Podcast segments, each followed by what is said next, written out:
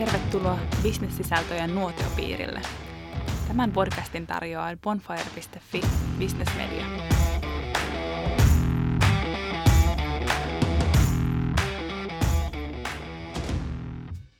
Puhutaan tänään koneoppimisesta. Mitä tarkoittaa käytännössä se, että ihminen ja kone voivat hyötyä toisistaan, työskennellä yhdessä ja saavuttaa niin sanotun win-win-tilanteen? Minun nimeni on Elisa Kitunen.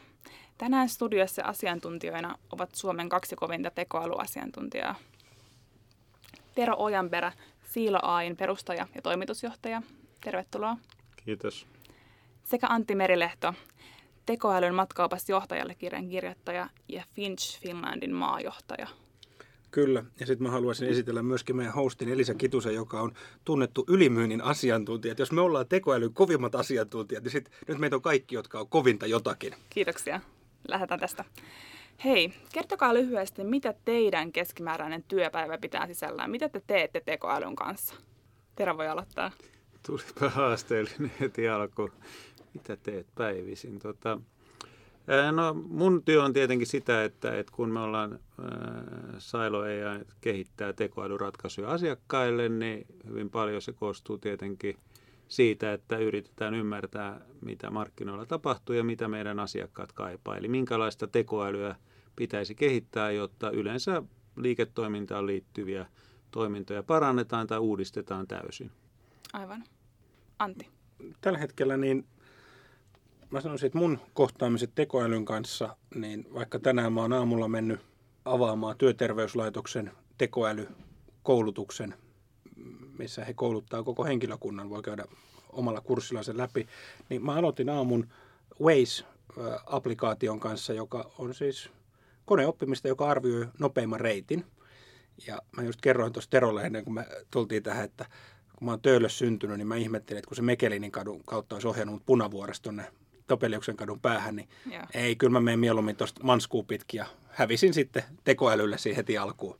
Mutta muuten ne on varmasti niitä, että käydään läpi, millaista dataa tekoäly vaatii, se on sitä keskustelua. Ja sitten ehkä yleisin kohtaaminen mulla tekoälyn kanssa on muistiinpanot. Eli mä teen kaikki muistiinpanot Googlen puheesta tekstiksi toiminnolla.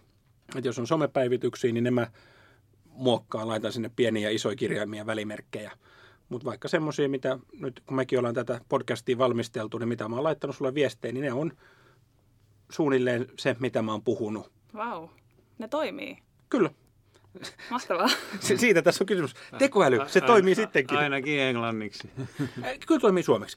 Mä, mä jumppaan sitä sen verran, että se on tavallaan, ne ei, se ei bisnekseen vielä, että en mä pysty pistämään sillä mitään, jos ollaan suhteen luomisvaiheessa. Mutta tässä kohtaa, kun mä tiesin, että me tunnetaan Elisan kanssa ja tämä, niin silloin ne pystyy tekemään, tai että mä teen vaikka omat muistiinpanot.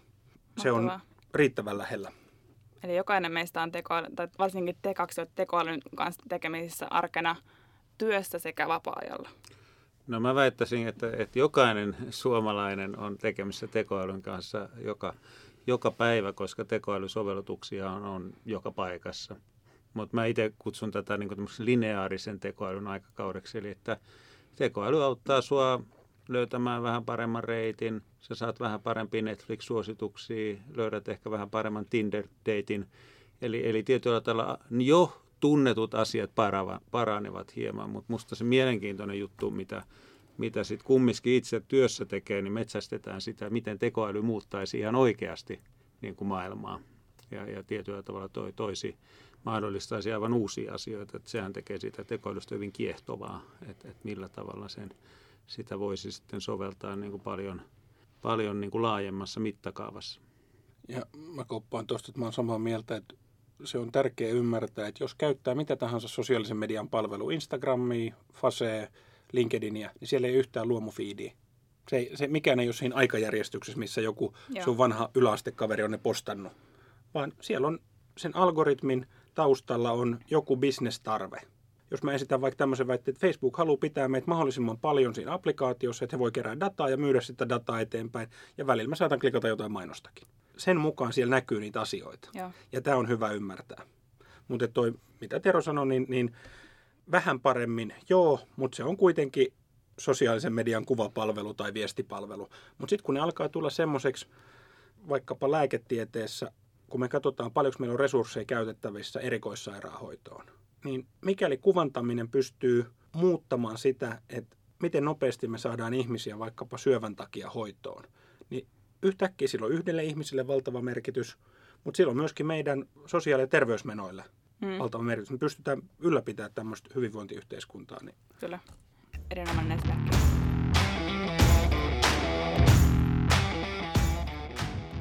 Hei, mennään vähän syvemmälle tuohon niin meidän teemaan tänään työnteko aikana ihminen ja kone vuorovaikuttavat. Tero, sä oot puhunut siitä, että meidän pitäisi kääntää tämmöistä kes- yleistä keskustelufokusta enemmän siihen, miten tekoäly tekee työtä ihmisen kanssa, ei ihmisen puolesta. Avaa vähän tätä. Joo, eli useinhan nyt ajatellaan, että, että tekoälyn niin kuin ultimate tavoite on niin kuin automatisoida kaikkia, poistaa ihminen, mutta mä itse näen, että, että se va- itse asiassa tekoäly vapauttaa ihmistä merkityksellisempään työhön. Että jos otetaan vaikka esimerkki asiakaspalvelusta, että oli se vaikka julkisella sektorilla, tuota, puhuttiin tuossa aikaisemmin Antin kanssa vaikka niin kuin Kelan asiakaspalvelusta, johon varmaan tulee kymmenen kysymyksiä, että, että opiskelen täällä, minulla on näin monta opintopistettä, saanko edelleen opintotukea? Niin, ja vastaus on, että kyllä tai ei, ja, ja tämä toistuu. Eli siinä ei ole hirveästi niin semmoista älykkyyttä siinä vastauksessa. Niin totta kai tämmöiset taskit voidaan siirtää joko ihan niin kuin sääntöpohjaisiksi vastauksiksi, tai sitten jos ne vaatii vähän enemmän älykkyyttä tai hakemista, erilaisten tietojen yhdistämistä, niin siihen voidaan soveltaa jonkunnäköistä tekoälyä.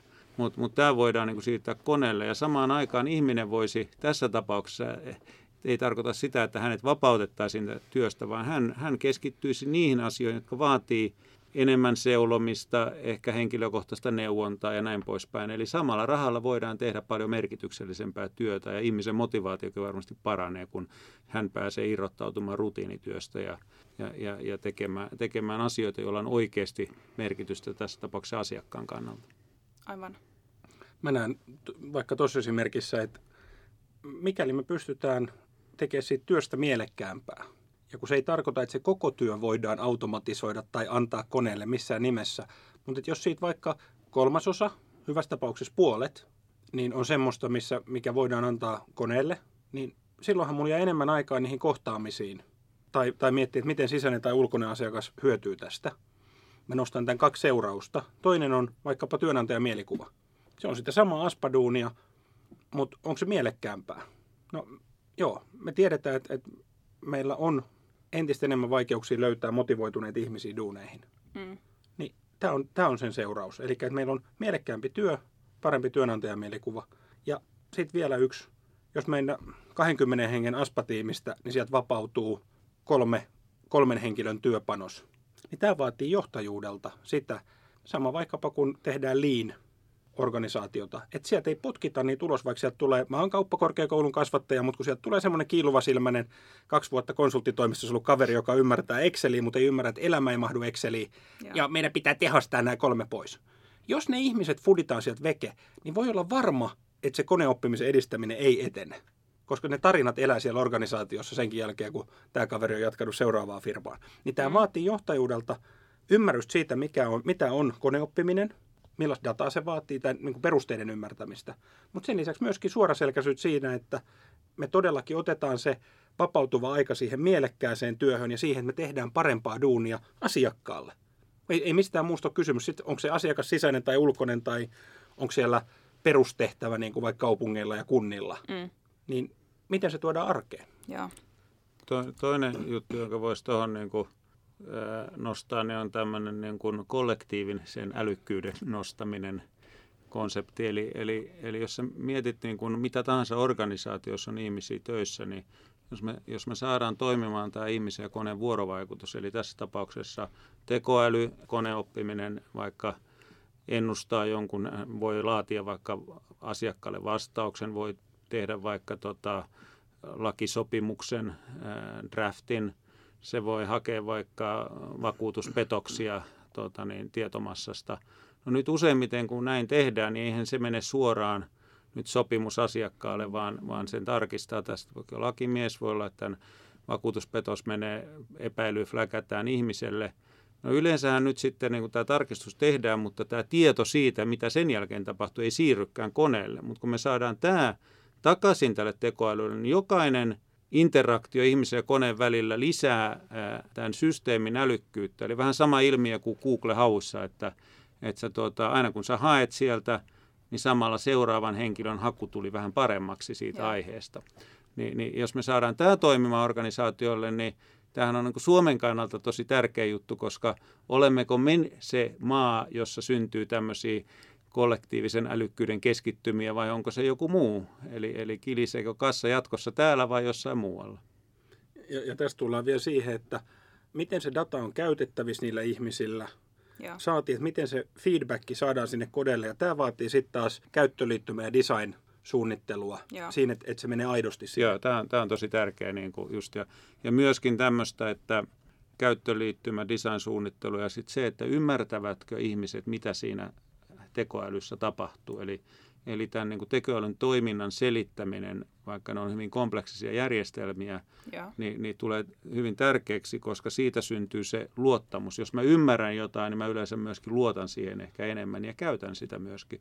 Kun taas jos mä en ymmärrä, se on musta laatikko, niin mun on hyvin vaikea luottaa siihen, jolloin mä saatan niin kuin jopa, jopa niin kuin tota, jättää käyttämättä mm. sen. Parhaimmassa tapauksessa mä ajattelen, että kone sanoo tota, no mä en ainakaan tota tee. Vähän niin kuin tämä niin kuin isä-poika tai isä-lapset reaktio. Että... Just näin. Niin ja, ja sitten nekin, jotka jollakin tasolla ymmärtää koneoppimista, kuten Merilehto tänä aamuna, kun se sai sen Wazein ohjeen, että ajat tota kautta, no ei kun mä tiedän tämän paremmin. Niin tämähän oli just se, mistä Andrew McAfee puhui Nordic Business Forumissa, että et tavallaan overridaa sen koneen, koska mä tiedän. Niin kuitenkin, mä kuitenkin jo tiedän, että se on aika hyvä, mutta silti mulla oli tämmöinen harha, että kyllä, kyllä minä nyt töölöläisenä paremmin. Joo. En osannut. Eli tekoäly tukee ihmistyötä, tekee sitä tehokkaammaksi. Voidaanko sanoa näin? No mitä ominaisuuksia ihmisessä työntekijässä nousee tekoälyaikana? Mitkä on ne tärkeät ominaisuudet työntekijässä? Mä voisin Nyt täällä, tulevaisuudessa. Tästä löytyy, me, meitä löytyy ihmisiä ja tutkijoita, jotka on sitä mieltä, että tekoäly pystyy ainakin imitoimaan tunneälyä jo lähiaikoina. Ja. Ehkä se on mun vajavaisuutta, mutta mä en hahmota, miten se on mahdollista vielä sillä, mitä me nähdään tänään. Ja mä oon aika sidoksissa tähän päivään sen takia, että meillä on lupauksia ollut valtavasti. Ja. Niin mä näen, jos, jos mennään myyntimurtajien kautta, jokaisen ei tarvitse osata ohjelmoida, on mun näkemys. Sen jälkeen mun mielestä jokaisen ei tarvitse ymmärtää tekoälyä niin, että pystyisi kehittämään sitä. Ja. Näyttää siltä, että olisi tosi hyvä ymmärtää vaikka semmoisen kymmenen tuntia ennen, ennen kuin joulupukki tulee siitä, että mistä tekoälyssä on kysymys, mitä tarkoittaa data. Ja sitten viimeisenä siihen, nyt mä vastaan sun kysymykseenkin, bonus, niin yes. että mitä ihmisen olisi hyvä ymmärtää, niin mä näen, että ihmiselle jää se ihmisenä oleminen, johon liittyy tärkeänä esimerkiksi empatia. Että miten hyvin mä ymmärrän itseäni, miksi musta tuntuu, miksi mua harmittaa tämä joku asia, okei. Okay. Miten, miten mä nyt ymmärrän, että kun Tero tuli, että sieltä tuli aika tiukka palaute. No se on, Teron tapa on antaa toi, mutta mistä se johtuu? Ja hei, että voiko sä avaa tuota mulle, kun mä en ymmärrä. Eli tämä ihmisen kohtaaminen, ja Juval Noah Harari sanoo uh, 21 Lessons to 21st Century kirjassaan, mikä on kuuntelus parhaillaan, että, että siinä vaiheessa, kun vaikka hyvän asianajaja, joka on neuvotteluasianajaja, niin pystyy kasvon piirteistä ja katseen suunnasta ja kasvojen mikroilmeistä tulkitsemaan, että et mitä tämä vastapuoli on mieltä ja pystyykö korottaa panosta tai, tai hakea ratkaisua, niin näyttää siltä, sen perusteella mitä keskustelua mä käyn, että vaikkapa mikroilmeiden tai katseiden operationalisointi sellaiselle tasolle, että kone pystyy niitä tulkitsemaan, niin varmasti se on mahdollista – mutta se on hyvin hankalaa, että pääsee taas siihen luuppiin kiinni. Ja. Ni, niin mä näen, että tämä meidän ihmisten kohtaaminen... Siinä on vielä arvoa, ainakin jonkun hetken. For the foreseeable future tavallaan, että mä laittaisin mun paukut siihen. Joo, kyllä mä, kyllä mä uskon tuohon niin tämä tunneäly ja ihmisen kohtaaminen, että, että, että siinä, on, siinä on arvoa ja sillä on merkitystä. Mutta mä ehkä toinen kulma tuohon, että, että minkä, mitä, mitä tekoäly vaatii ihmisiltä, niin Mä itse väittäisin, että jos me suunnitellaan oikein nämä tekoälyjärjestelmät, niin se ei välttämättä niin kuin muuta hirveästi niin kuin ainakaan short term ihmisten sitä, mitä ne käytännössä tekee. Eli mä edelleen tarkistan okay. sopimuksia, mä edelleen tuota, niin kuin tutkailen, että, että oliko täällä joku tehnyt jotain väärin.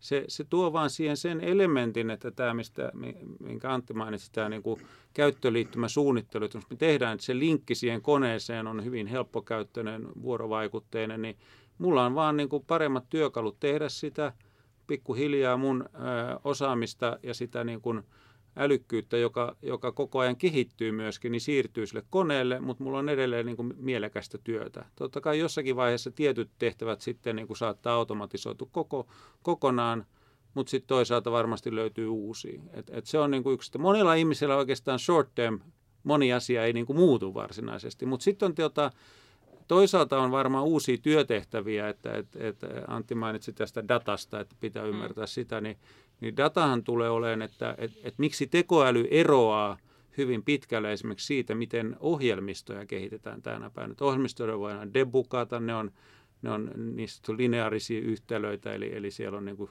syy- ja seuraussuhteet hyvin helposti ymmärrettävissä, kun taas tekoäly pohjautuu dataan, eli, eli eh, sen verran tekniikkaa, että mm. yleensä otetaan data, jos sun pitää vaikka rekrytoida työntekijöitä ja sä haluat, että kone rupeisi valkkaamaan niitä, niin sähän opetat sen niin kuin menneillä keisseillä, että tässä on näitä CVitä ja nämä me ollaan valkattu, mutta tässä tapauksessa heti tulee se kysymys, että no onks, onks, oliko näissä jotain niin kuin meidän vanhoissa rekrytoinnissa jotain biasta, eli, eli me tehtiin niin kuin tiettyjä vali, valintoja, jotka ei välttämättä ollut järkeviä, onko meidän organisaatio tota, tulevaisuudessa kaipaakse niin kuin, käskyjä tottelevia suorittajia vai ehkä innovaattoreita. Nämä on kaksi hyvin erilaista, jossa ennen palkannut niin kuin suorittajia, nyt haluaisit innovaattoreita, niin datan on myöskin muututtava niin kuin tässä tekoälyssä.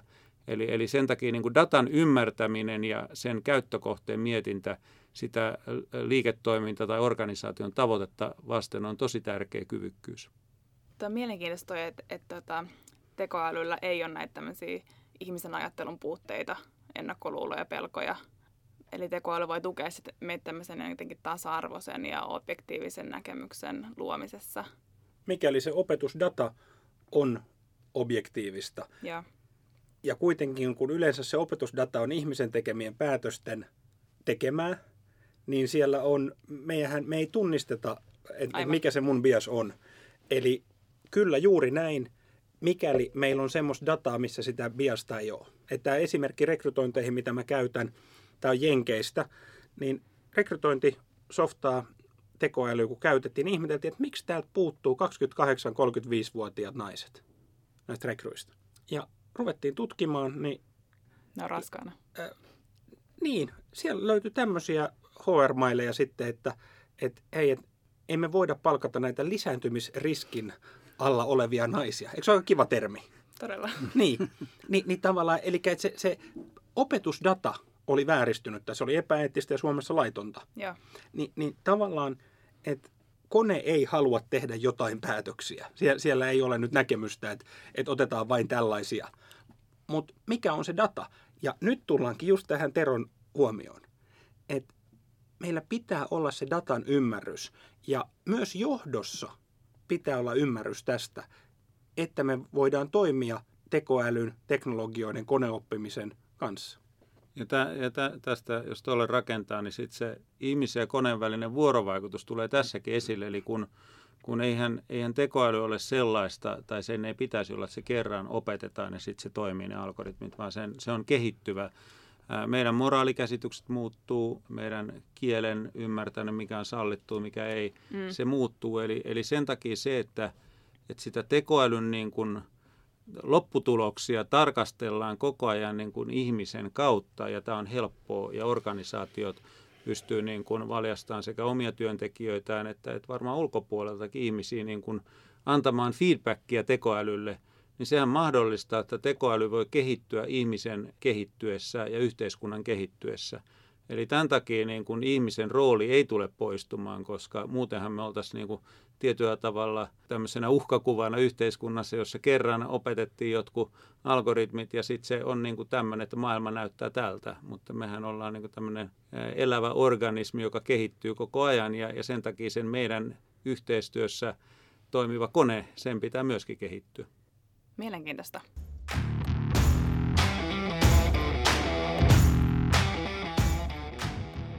Hei, mennään siihen, että organisaatioiden pitää uudistua, uudistaa heidän osaamistaan nyt tekoälyaikana. Toivottavasti monet päätöksentekijät pohtii kuumaisesti, että kuinka koneoppimista voisi paremmin hyödyntää. Mutta entä tämmöiset asiantuntijat, jotka ei ole IT-guruja? Miten, miten asiantuntija voi valmistautua jossain välin integroitua tekoälyn aikakauteen? Linda Liukas sanoo Ylellä näin. Tärkeintä on utelias, käytännöllinen ja peloton asenne. Oletteko samaa mieltä Lindan kanssa? Kyllä mä sanoisin, että, että kyllä mä allekirjoitan sen, että, että uteliaisuus on, mä itse tykkään juuri siitä sanasta, että, että sä oot valmis kokeilemaan uutta ja, ja tällä hetkellä kun teknologia menee huimin harppauksin eteenpäin, niin, niin ollaanko niin kuin tarkkailu, jos mä ajattelen enemmän yhteiskunnallista kannalta, onko Joo. Suomi tarkkailuasemassa vai onko se ensimmäisten joukossa kokeilemassa ja hakemassa sitä oppia, koska voisi sanoa, että, että kerta toisensa jälkeen on nähty siinä teknologia-aalloissa, että se, joka, joka niin kuin lähtee, ei välttämättä aina ensimmäisten joukossa, mutta on niin kuin mukana siinä, siinä alkuvaiheen kehityksessä, kun sä kerran saat sen etumatkan, niin sitä on melkein mahdotonta enää kuroa, kuroa umpeen. Ja mä uskon, että just tämän datan takia tämä tulee vielä vahvistumaan tässä, että kun tekoäly saa sen, että se käyttö, jonkun palvelun käyttö vaikka generoi niin kuin lisää dataa ja oppia, kuten vaikka Google nyt on niin kuin näyttänyt, että, että, että se tapahtuu Searchissa, Facebook, sosiaalisissa verkoissa ja näin poispäin, niin, niin, niin tässä tekoälyssä se tulee tapahtumaan monella muillakin alueilla. Utelaisuus, kyky oppia ja kokeilla niin on tosi tärkeää. Ja mitä parempi palvelu meillä on, sitä enemmän meillä on käyttäjiä. Joo. Mitä enemmän meillä on käyttäjiä, sitä enemmän meillä on dataa. Kun me myllytetään tätä dataa tekoälyn kautta, koneoppimisen kautta, että me ymmärretään, mitä nämä ihmiset haluaa tehdä. Me saadaan enemmän käyttäjiä, me saadaan enemmän dataa, me pystytään parantamaan sitä palvelua. Tämän takia se uteliaisuus on niin tärkeä.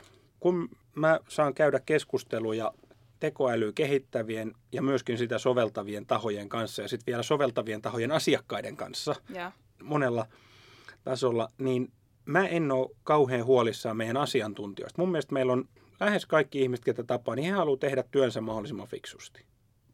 En mä ole huolissaan siitä. Se, mistä mä oon hiukan huolissaan, on tämä, kun jokainen ajassa kiinni oleva johtaja sanoo, että kyllä tämä kokeilukulttuuri, tämä on tärkeää. Että siitä, kokeilukulttuuri on vähän niin kuin big data viisi vuotta sitten. Että sä et voinut olla CEO ja sanoa, että big data ei koske meitä. Joo. Se on niin kuin kanonisoitu, että tämä Joo. pitää olla. Niin nyt kun sanot, että joo, kokeilukulttuuri, tämä on tärkeä. Mutta entäs kun ne kokeilukulttuurin tulokset rupeaa transformoimaan sitä nykyistä tekemistä, niin nyt tulee asiantuntijalle vinkki. Jos teidän päättäjät toteaa, Jaha, jaa, todella mielenkiintoista. Joo, joo, tosi hyvä. Nyt kuu nelosen johtis onkin täynnä, katsotaan kuu ykkösen. Onko tätä muuten kokeiltu Ruotsissa? Otetaan nyt aika lisä. Toi on mahtava. Ni, niin tämä on, tää on välitön ohje ruveta etsimään työpaikkaa toisesta organisaatiosta että jos ei A, dataa tuoda kaikille, totta kai meillä on pörssiyrityksiä ja erinäisiä lainsäädäntöä, mutta se asiakasdata, jos ei se ole käytössä kaikille, että siellä on joku vain päälliköille, uusi työpaikkahaku heti, joo. tai jos siellä kokeilukulttuurin tuloksia, joo, joo, otetaanpa aika lisää. Kun se ei ole, siis mulla ei nyt valitettavasti ole tähän vertaisarvioitua tutkimusta, mm. mutta sen perusteella, mitä mä näen Piilaaksossa, mitä mä näen Euroopassa, mitä mä näen Suomessa, voittavien yritysten, siellä kärjes menevien yritysten yhteinen nimittäjä on kyky tehdä päätöksiä. Ja se jahkailu ja pohtiminen ja, ja varovaisuus, niin se ei ole voittavien yritysten tapa toimia. Onko tuo suomalaisten yritysten perisynti, mitä sä äsken kuvailit tässä? Mä voin, kun mä en ole konsulttitalossa, niin mä voin sanoa, että mun mielestä on.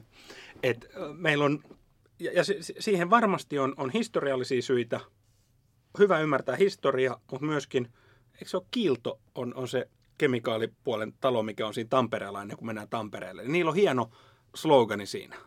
Usko tulevaisuuteen, mutta älä unohda vaikuttaa siihen. Että joo, me tiedetään, että näin meillä on ollut, mutta mitä me tehdään tänä päivänä? Joo. Ja, ja eikö Jenkki, Jenkki on tämä, että, että sä pistät in the house, että sä pistät niinku kaiken yhteen koriin. Ei, ei siitä ole kysymys. Mutta miten me tehdään niitä, sitä työtä? pystytäänkö me olemaan siellä, että me ei ollakaan seuraajan paikalla, vaan me otetaan, hyödynnetään niitä olemassa olevia työkaluja ja muutetaan sitä työtä. Mä kääntäisin tota, tota siihen kulmaan, että, että organisaatiossa niin kuin on, on tämmöistä niin kuin, on suunnittelevaa toimintaa ja, ja sitten on sitä toteuttavaa toimintaa, että, että, sä, että sä mietit strategiaa ja sitten sä toteutat sitä. Tämähän on niin yleensä se isoissa yrityksissä sykli, että tehdään strategia, sitten toteutetaan sitä ja nyt tämä kokeilukulttuuri niin kuin tuo siihen sen elementin, että sä itse käytännössä testaa toimiiko se hypoteesi, eli, eli, eli saadaanko tämä käytännössä toimimaan, ja sitten sä otat siitä sen opin, ja, ja oikeastaan niin kuin sen tekemisen kautta siirryt tekemään enemmän. Eli, eli, eli, eli sä, et, sä et luokkaan niin kuin muuttuvassa tilanteessa yritä luoda kaiken kattavaa strategiaa, vaan enempi nopeita kokeiluja, jotka sitten onnistuessaan luo pohjan sen, että sä voit lähteä lähteä toteuttamaan. Ja jos mä itse mietin tätä niin kuin tekoälyn kehittämisen niin kuin kehityskaarta niin kuin Suomessa ja mitä on niin kuin havainnut täällä ja sitten sit markkinoilla niin kuin muuallakin, niin aika paljon ollaan oltu tämmöisessä, voisi sanoa proof of concept, eli, eli just tässä kokeiluvaiheessa testataan, toimiiko tämä. Ja, ja tuota, niin ehkä suurin, niin kuin, kun joku joskus kysynyt, että et, et kuka on niin kuin, kilpailija tällä alalla, alalla niin tuota, mä sanon, että kilpailija on tekemättömyys, eli, eli se, että, että ei, ei lähdetä kokeilemaan, vaan, vaan jäädään tosiaan niin pohtimaan. Mutta nyt mä näen, että tämä markkina on sillä tavalla muuttumassa, että nyt selkeästi yritykset on lähdössä seuraavaan vaiheeseen, että, että vähän tästä kokeilusta nyt ruvetaan oikeasti miettimään, että, että miten me viedään näitä asioita käytäntöön ja siellä nyt kohdataan just näitä hyvin niin kuin vaikeita asioita, että, että miten tämä vaikuttaa meidän organisaatioon, pitääkö kulttuuri muuttuu. Ja, ja siinä, siinä tulee oikeastaan se seuraava haaste. teknologia on ehkä se jopa kumminkin se yksinkertaisempi asia siinä verrattuna Joo. näihin muihin haasteisiin. Ja mitä nopeammin sä pääset nyt liikkumaan siitä, että toimiko teknologiavaiheesta siihen, että saadaanko me niin kuin muutettua kilpailueduksia meidän organisaatio niin kuin omaksumaan tekoälyaikakauden toimintamalleja, niin – niin sitä paremmin hän saat positioitunut niin kuin markkinoilla. Miten siis mennään tuohon organisaatioon syvemmin, niin miten tämmöiset perinteiset siilot, voisiko kuvitella, että ne on niin kuin myrkkyä tämmöiselle kehitykselle? Mä, välillä kun mä käyn puhumassa yrityksessä, niin mä totean, että, että harvoja asioita, mistä koneoppimisen ammattilaiset on yhtä mieltä, on se, että ensimmäisestä kolmesta projektista niin 80-90 pinnaa ajasta menee siihen datan hankintaan, ja sitten aina, että ihmiset pystyy tämän omaksumaan. Muissa yrityksissä, mutta ei teillä, niin siihen sisäpolitiikkaan, että kuka omistaa datan. Sitten se jengi naureskelee aina iso, hö, hö, hö, no kyllä meillä vähän sisäpolitiikkaa on meilläkin. Niin tavallaan, että totta kai. Mm. Ja, mutta tässä tullaan myöskin niihin mittareihin ja organisaatiokulttuuriin. Jos ei koneoppiminen, tekoäly, sen hyödyntäminen pidemmällä aikavälillä, kun seuraat 90 päivää, se on aina kun on kvartteri eka päivä, niin mä oon muuten kuullut luotettavalta taholta, että tässä kvartterissa helpottaa tota, niin aikataulut, että se on hyvä nyt tietää. Se on ensi kvartterissa, nythän tämä on ensi kvartteri, seuraavan kvartteri eka päivä. Mutta et, et tavallaan, jos me lähdetään hakemaan sitä, että et seuraat 90 päivää, mun ainoa tavoite on tuoda niin paljon taaloja, euroja kuin mahdollista, niin en mä rupea laittaa mun divarin buduu teidän pokkiin tai muuhun. Jos mä tiedän, että me ei saada tuloksia vielä. Jos ei ne ole pitkäjänteisesti strategiassa mittareissa, niin ne voi unohtaa sitten saman tien.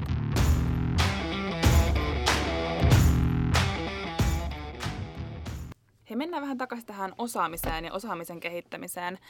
Tota, työnkuvat muuttuu, se on selkeää. Miten organisaatiot handlaa tämän? Verkkokursseilla, lahjoitusta, kokonaisten ikäryhmien uudelleen kouluttamista. Mit, mitkä on oikeat tavat? Tästä käydään paljon keskustelua. Parhaillaan on joku nosti sieltä maaliskuisen pääministeri Sipilän kommentin, että miljoona suomalaista pitää kouluttaa uudelleen ja nyt siitä on käyty, miten mä sanoisin rakkaudellisesti, eri tasoista keskustelua verkossa, niin ei kai kukaan tiedä. Mm. Et, et jos me otetaan vaikka miljoona suomalaista kymmenen vuoden aikana, niin melkoinen sammakkoprofessori ennustaja saa olla, että tietää, millaista uudelleenkoulutusta me tarvitaan viiden vuoden päästä. Et tässä mä katson kyllä työnantajien suuntaan siinä, että todennäköisesti ne on skaalautuvia tapoja verkkokoulutusta, mutta ne saattaa myöskin muuttua ajassa paljon. Yritykset toimivat, niillä on joku tarkoitus. Mitkä on ne bisneksen pullonkaulat, missä osaaminen on esteenä. Sitten me lähdetään näitä pullonkauloja vaan. Mitä ne on, niin Mä ottaisin ehkä tähän esimerkin hankkeesta, jossa itse ollut pitkään mukana. Eli, eli tuosta Tampereella tapahtui, tuota, tai tapahtuu nyt vuodenvaihteessa kolmen korkeakoulun yhdistäminen, Tampereen tekninen yliopisto, Tampereen yliopisto ja Tampereen ammattikorkeakoulu, jolla tietyllä tavalla se visio siellä on, että, että valmistetaan niin kuin opiskelijoita, kun he valmistuu, niin siihen, että olisi monipuolisempi koulutus kohdata sitten uusia ongelmia. Eli sulla on niin kuin laajempi näkemys eri asioista ja, ja sanotaan, että vaikka sä opiskelitkin ne yhteiskuntatieteitä, niin sulla olisi riittävä ymmärrystä teknologiasta ja päinvastoin. Ja tämähän on mielenkiintoista, että otetaan niin kuin tekoälyä, tekoälyn niin kuin luomia haasteita, niin, tai, mutta myöskin tämmöisiä niin kuin tosi mielenkiintoisia juttuja, että jos me otetaan, just kytketään se, että tekoäly vaikuttaa vaikka, mm, aikaisemmin puhuttiin tästä niin kuin liikenteestä, tota, liikenteen niin kuin ennustamisesta, niin sitten jos me kytketään siihen itseohjautuvat autot ja näin poispäin, niin, niin sieltähän syntyy aivan valtavasti niin uusia kysymyksiä, että ne on eettisiä, ne on moraalisia, miten tämä tulee vaikuttaa yhteiskuntarakenteeseen, jolloin, jolloin on niin kuin tota, kytkettävä yhteiskuntatieteellä että tekniikan ihmiset yhteen. Kaikkien on oltava mukana. Kyllä. Et, et, ja musta tässä on niin mielenkiintoinen tilanne tämän yhteiskunnan kehittymisen kannalta, koska mä aikaisemmin tuossa sanoin, että kun tämä, on, tämä kehitys on aika lineaarista. Se on sama vaikka, että, että mun ensimmäinen auto, jolla mä tota, opettelin ajamaan, oli Lada. Okei, nyt ajan vähän paremmalla autolla ja siinä välissä on ollut muuta. On Tesla, jossa on tota, itseohjautuvaa niin kuin, tota, teknologiaa jo aika paljon, että se periaatteessa kykenisi ajamaan. Mutta mä edelleen joudun, jos mä menen Ouluun, mä joudun ajamaan sen 600 kilometriä. Matka taittuu vähän nopeammin kuin ladalla, mutta ei hirveän paljon nopeammin. Aivan. Eli mikään ei ole sinällään niin kuin muuttunut. Mutta sinä päivänä, kun itseohjautuva auto on niin kuin oikeasti todellisuutta, eli, eli mun ei tarvitse enää pitää ratista kiinni, ei tarvitse olla edes rattia, vaan se kuljettaa, heittää mut tähän vaikka, vaikka tuota toimiston eteen ja sen jälkeen, kun mä menen tapaamaan vaikka asiakasta, niin se voi mennä käymään puoleksi tunniksi ajelleen ajoja muualle, ottaa jonkun kyytiä ja tienata mulle vaikka rahaa. Eli, ja parkkiongelma, niin kuin mun ei tarvitse hakea lähistöltä parkkipaikkaa, koska auto osaa mennä jonnekin ihan muualle parkkiin. Eli koko yhteiskuntarakenne tulee muuttumaan niin kuin tämän takia. Ja, ja tämä tulee tapahtua varmasti aika yllättäen, koska ajan edelleen autoa ja yhtäkkiä mun ei tarvitse enää ajaa sitä. Ja milloin se Joo. tapahtuu, niin se on se haaste. Mikä on se... veikkaus? Pari vuotta? No ei, mä kyllä luulen, että, että mä, mä uskon, että seuraavat kymmenen vuotta me ajetaan vielä niin kuin, ää, sama ajokokemus kuin ladalla, vähän pehmeämmin. Tuohon otetaan autonomiset autot. Siellä niitä lupauksia on ollut paljon. Jenkeissä kuolee 37 000 ihmistä vuodessa liikenneonnettomuuksissa. Joo. Yli kolmasosassa alkoholi on osallisena. Meillä on jo kaupallisia sovelluksia kaupunkien sisällä rajatulla alueilla täysin autonomisista autoista – Meillä on Jenkeissä myöskin 3,5 miljoonaa rekkakuskia ajaa eri pituisia siirtymiä. Niin ne pitkän matkan siirtymät on autonomisen liikenteen ammattilaisten mukaan helpoimpia, koska siellä on vähemmän kaupunkiliikennettä ja ei tarvitse punavuoreen tiputtaa K-Marketin eteen rullakollista tukon tukusta tuotuja jäävuorisalaatteja, vaan että mm. A, A-paikasta pisteeseen B. Mutta jos me katsotaan, että nyt me ei puhuta teknologisesta kehityksestä, vaan Siihen vaikuttaa politiikka, AY-liikkeet, siellä on kolme ja puolen miljoonan ihmisen lobbarit. Ja. Sitten meillä on tunteet, sentimentit. Ihminen on mun näkemyksen mukaan rajallisesti rationaalinen olento. Niin se videonauhoitus, mikä on siitä Uber-kuskista, joka näplää, näplää puhelinta, ja sitten siitä tulee tämä henkilö, työntää polkupyörää pimeällä kadulla, tulee eteen, ja sensorit havaitsee tämän, mutta sitten overridaa sen toteet, että ei tämä olekaan, ja ajaa päin ja sitten näkyy sen kuskin silmillä, näkyy kauhu, kun tämä tulee tämä hahmo siihen valokeilaan ja kuolee siihen. Traaginen tapaus. Niin, niin tämmöiset asiat, kun, kun näitä me tunteilla tehdään ja poliitikot hakee äänestäjiltä, mitä ikinä hakeekaan seuraavaa kautta, niin tavallaan tämä ei ole teknologinen kysymys. Milloin Tero saa ajaa Ouluun ajamatta. Et, et se teknologinen valmius myöskin Loskassa – katsokaa niitä tutkimuskeskuksia, mitä meillä on sekä Suomen Lapissa että Norjan Lapissa, niin jätetään se loskakommentointi tästä pois, niin elämä on helpompaa. Ni, niin tavallaan kysymys on, ei ole teknologinen, vaan se on lainsäädännöllinen, se on poliittinen ja, ja sitten vielä siihen tulee eettiset, moraaliset. Ja. Mä sen verran sanon tähän vielä, jos se 37 000 ihmistä kuolee Jenkeissä, koska siellä autonominen liike on pisimmällä, jos siitä pystyttäisiin ottaa puolet pois, niin pragmaatikko mun mielestä olisi hyvä asia mutta myöskin Jenkkien lainsäädäntö, rangaistuslainsäädäntö, punitatiivinen. Kuka sitten on maksamassa niitä miljoonia tai kaksia miljoonia? Niin, niin tässä on niin, kuin niin monta. Mm. aspektia, mitkä vaikuttaa siihen. Mutta lähtökohtaisesti mun mielestä olisi parempi, että ihmisiä kuolisi vähemmän kuin että kuolee sen verran kuin mitä kuolee nyt. Joo. Mun seuraava kysymys, viimeinen kysymys olisi ollut se niin tästä tekoälyn tai tästä osaamisen uudistamisesta, että kenen vastuulla se on, mutta vastasitte oikeastaan tähän jo, että se on, toisaalta se on yhteiskunnan vastuulla, toisaalta se on yritysten ja ehkä myös yksilön itsensä. Niin, mä oon sanonut sitä, että kaikki ihmiset on yhtä arvokkaita, mutta kaikkien mielipiteet ei ole yhtä arvokkaita. Että jos henkilön tekoälyymmärrys perustuu klikkijournalismin niihin kahteen ääripäähän, jos toinen on, me voidaan kaikki siirtyä riippumattoihin, kun kone tekee työt, tai Terminaattor tulee, Joo. niin jos argumentoi tämän ymmärryksen pohjalta, niin se mielipide ei ole arvokas. Jos ihminen on käynyt yliopiston ja reaktorin ilmaisen Elements of AI-kurssin ja, ja sitten tutkinut tätä asiaa ja ladannut Microsoft Azuren Orkidea-luokittelusetiin ja harjoitellut tätä ja ymmärtää, mistä se data koostuu. Hänen mielipiteensä arvokkaampi. Niin mun mielestä sillä ymmärryksellä ostaa puheoikeuden tähän asiaan. Hyvin sanottu. Kiitos haastattelusta Tero Ojanperä ja Antti Merilehto. Kiitoksia. Kiitos.